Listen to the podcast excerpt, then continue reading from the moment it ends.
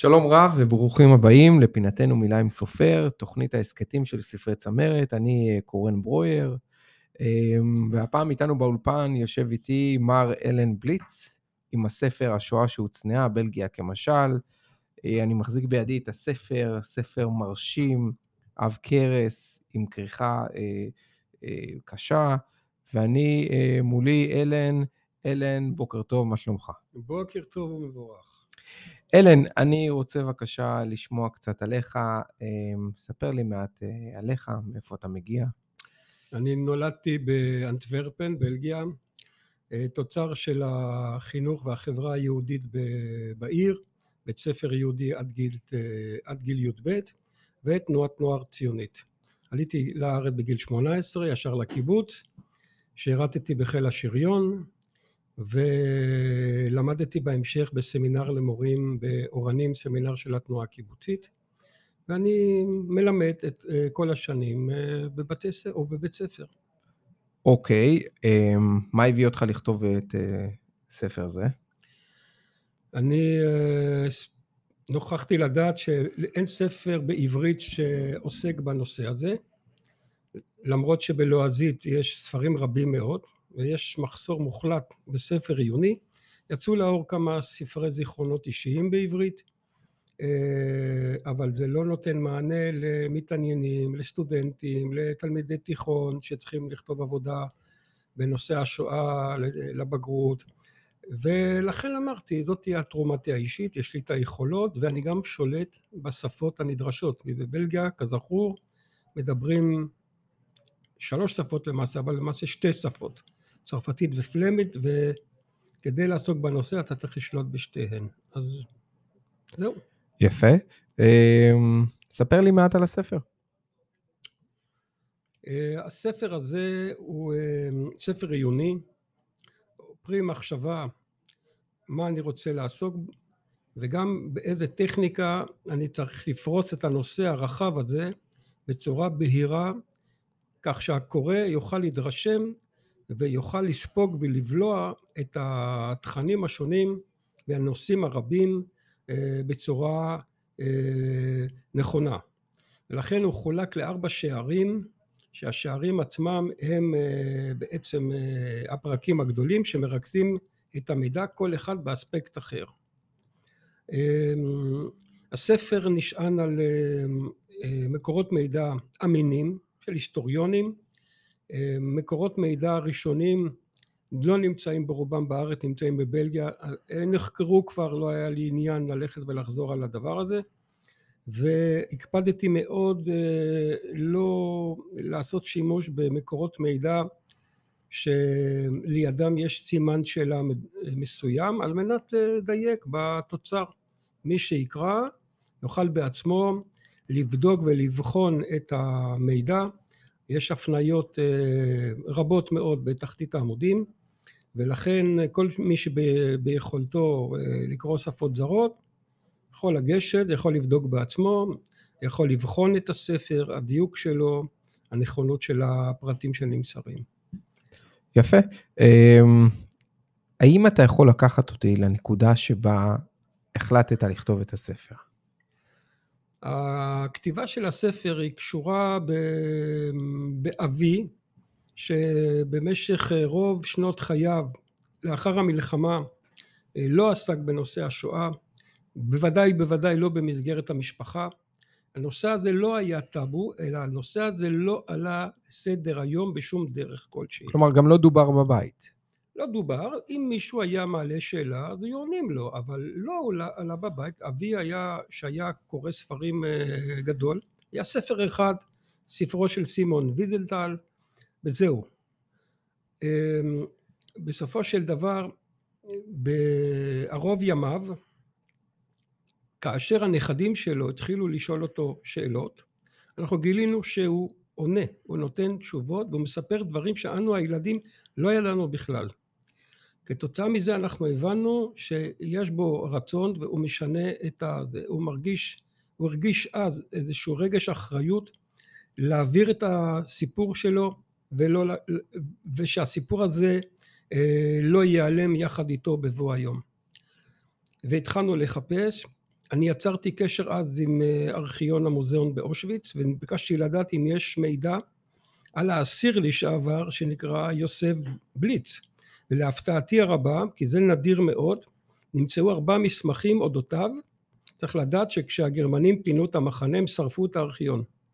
מאוד יכול להיות שהארכיון שעסק באסירים הוותיקים אבא שלי נקלט בספטמבר 42 הוא היה הוא עבר למקום אחר וכתוצאה מזה הוא נשמר. ארכיון אושוויץ שלחו לי את המסמכים קיבלתי אותם לידיי זה מרשים מאוד ובהמשך משטרת הזרים בבלגיה כלומר המשטרה שבעצם עוסקת במעקב אחרי כל הזרים במשך 150-200 אה, שנה זה ככה. אמ, כל דבר שקשור בזר נרשם בתיקים. יש לכל אחד תיק החל מגיל 16 ועד גיל 16 הוא רשום עם ההורים שלו. ובצורה אה, שקשורה לנושא אחר נושא של הפיצויים ארכיון משטרת הזרים נפתח ויכולנו ללכת לשם. ביקשנו לראות את התיקים של סבא סבתא אבא שלי ושתי האחיות שלו וקיבלנו לא רק את הזכות לעיין בהם קיבלנו גם זכות לצלם. וזה היה אה, רגע מכונן. ולבסוף אני רוצה להגיד שהגעתי להבנה שיהיה מאוד מאוד חבל אם אני אסתלק מהעולם והידע שצברתי במהלך השנים ייעלם בסופו של דבר זה יהיה הפסד לא רק לי. לכן אמרתי זה הרגע להתיישב ופשוט לעשות סדר מחשבות ולכתוב. יפה. אמ, האם יש איזשהו מסר שאתה רוצה שהקוראים של הספר ייקחו איתם? המסר שלי הוא קשור בניגודיות הגדולה מאוד בשואה בין ארצות מזרח אירופה ששם בעצם חי רובו של העם היהודי ושם גם הוא נרצח. לבין מדינות מערב אירופה אני בעצם עוסק בהולנד בלגיה וצרפת גם דרום אירופה שזה יוון ועוד כמה מדינות נוספות. האובדן של מיליונים של אנשים במזרח אירופה הוא מסנוור אותנו. אחרי שניים שלושה דורות אנחנו עוסקים במונח שנקרא מיליונים אבל אתה ואני ואף אחד מהמאזינים שלנו בעיניו לא ראה מיליון אנשים. לעומת זאת אם בבלגיה בסך הכל במצטבר היו 25 אלף יהודים שהושמדו מבלגיה ועוד 5,000 יהודים בלגים במרכאות אמ, שגורשו מצרפת אנחנו מדברים על 30 אלף איש. אני יכול להגיד שאני ראיתי 30 אלף איש בהפגנה ואני יכול להגיד לך ש-30 אלף איש זה העיר מגדל העמק או העיר יהוד וכשאני אומר כל העיר נמחקה כל היהודים מבלגיה הושמדו באושוויץ אני חושב שאני מגיע לאיזושהי הבנה ואני יכול להעביר את התחושה של משהו שהוא הגיוני, שהוא משמעותי, שהוא אה, ניתן לבלוע אותו. בניגוד למיליונים שזה משהו ארטילאי לגמרי.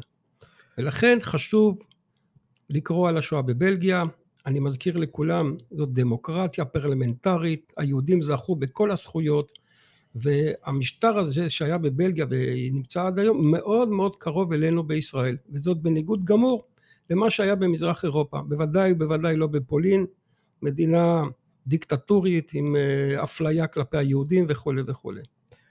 אוקיי, okay, אמ, um, כולנו יודעים שיוצאים לאור ספרי שואה רבים כל שנה. במה הספר שלך שונה מהספרים האחרים? הספר שלי, שלי עוסק כאמור בנושא שלעולם אה, לא אה, יצא ס, אה, ספר או הוצאה עיונית אה, עליו. זה מיוחד במינו. הקפדתי בנושא הדיוק המדעי, פסלתי, למרות שלעיתים לא היה לי מספיק חומר, אני פסלתי לפעמים עדויות או עובדות שהתפרסמו כי לא היה מספיק סימוכין או כי היו דברים לא הגיוניים או שסרגל הזמן לא היה ברור ואי אפשר היה לשייך אירועים לתאריכים מסוימים אני הורדתי ואני הקפדתי אה, לעבוד עם משמעת ולא לחרוג מהנושא הזה.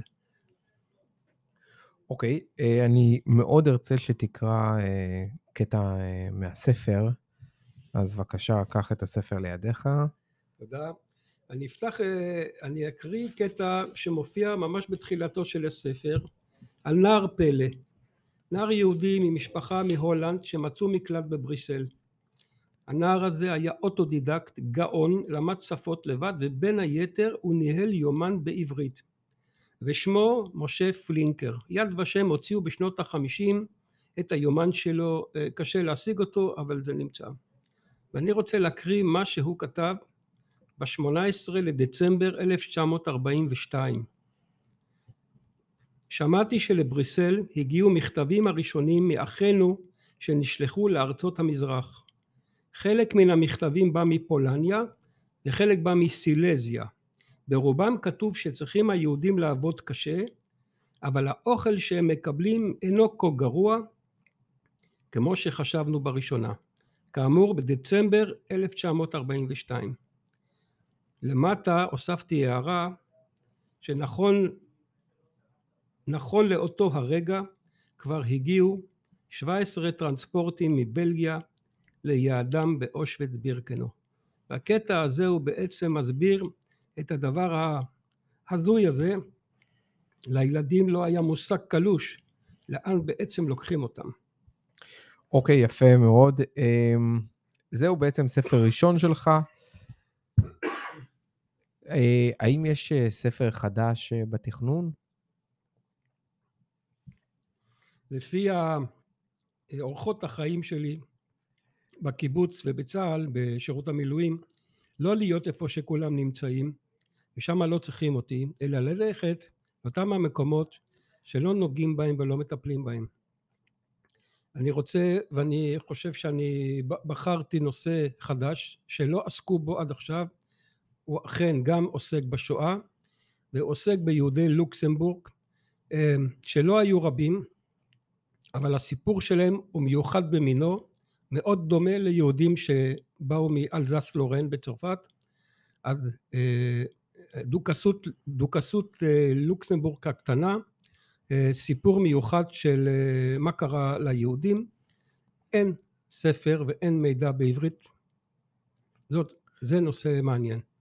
אוקיי, אמ, אז למאזיננו אני רוצה אמ, לספר לכם שאת הספר שעליו דיברנו עכשיו, ניתן להשיג אותו באתר נטבוק אה, ובקרוב בחנויות הספרים.